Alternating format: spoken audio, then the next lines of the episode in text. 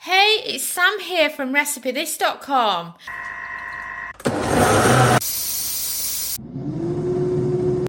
And we've beeped. I wonder what we're cooking today using our kitchen gadgets.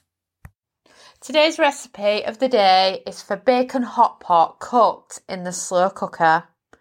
Now, this is a really, really old-fashioned recipe, and it's just brilliant for saving money too on your groceries, because our grandparents' generation was so brilliant at grocery shopping, making the use out of cheap cuts from the butchers and turning it into delicious home-cooked comfort meals.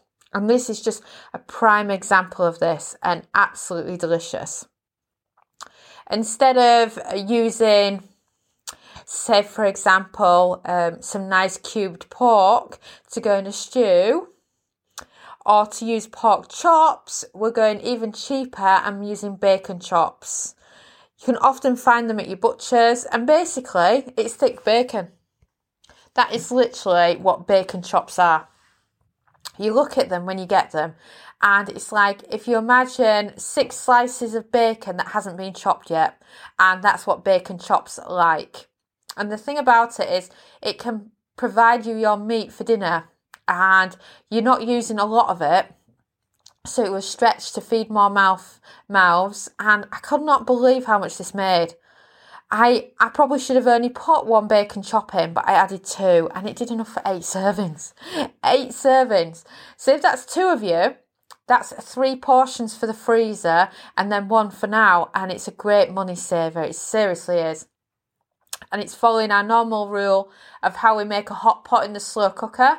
So we have the main filling ingredients in the slow cooker, and then at the same time we use the air fryer for doing the sliced potato topping. And we're doing the exact same thing here. So the ingredients you'll need is a medium onion, doesn't matter which, a teaspoon of butter, a kilo of uh, casserole veggie mix, so there's bags of veggie mix, or you can chop and peel your own. And a kilo is the equivalent of about two point two pounds. About three medium white potatoes, two bacon chops, one can of diced tin tomatoes, two teaspoons of parsley, two teaspoons of basil, two teaspoons of thyme, these are all dried herbs, and salt and pepper. So very simple ingredients. So when I look at what we already had in, we always have onions, butter, uh, white potatoes, tin tomatoes, a massive herbs cupboard. So all we had to worry about was getting the bacon chops and buying ourselves a cheap casserole veggie mix. But of course, those little casserole sets that you see in the supermarket where you get a parsnip, a carrot, an onion, and a big swede would do the trick as well. So like I say, cheap as chips. So dice and peel your onion and saute in the slow cooker on the stove top with a little butter. Um, dice the bacon chops into medium chunks. So it'll be like really, really thick bacon bits.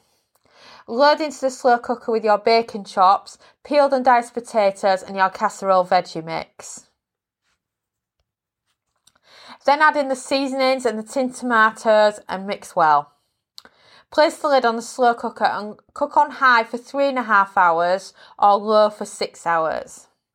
Give it a quick stir and then decorate the top of your hot pot with the just air fried sliced potatoes. Cook for an extra thirty minutes when the sliced potatoes on top before serving.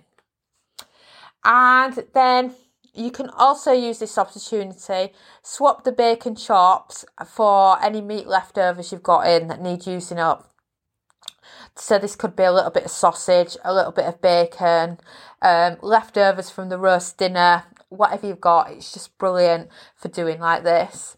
And if you head over to Recipe This dot com, search bacon hot pot, and you can find this recipe with step-by-step photos, a free printable recipe card, and also head over to Recipe This dot com and search for sliced potatoes, because our air fryer sliced potatoes recipe is also on there, and we've got a video showing how we do the sliced potatoes over a hot pot.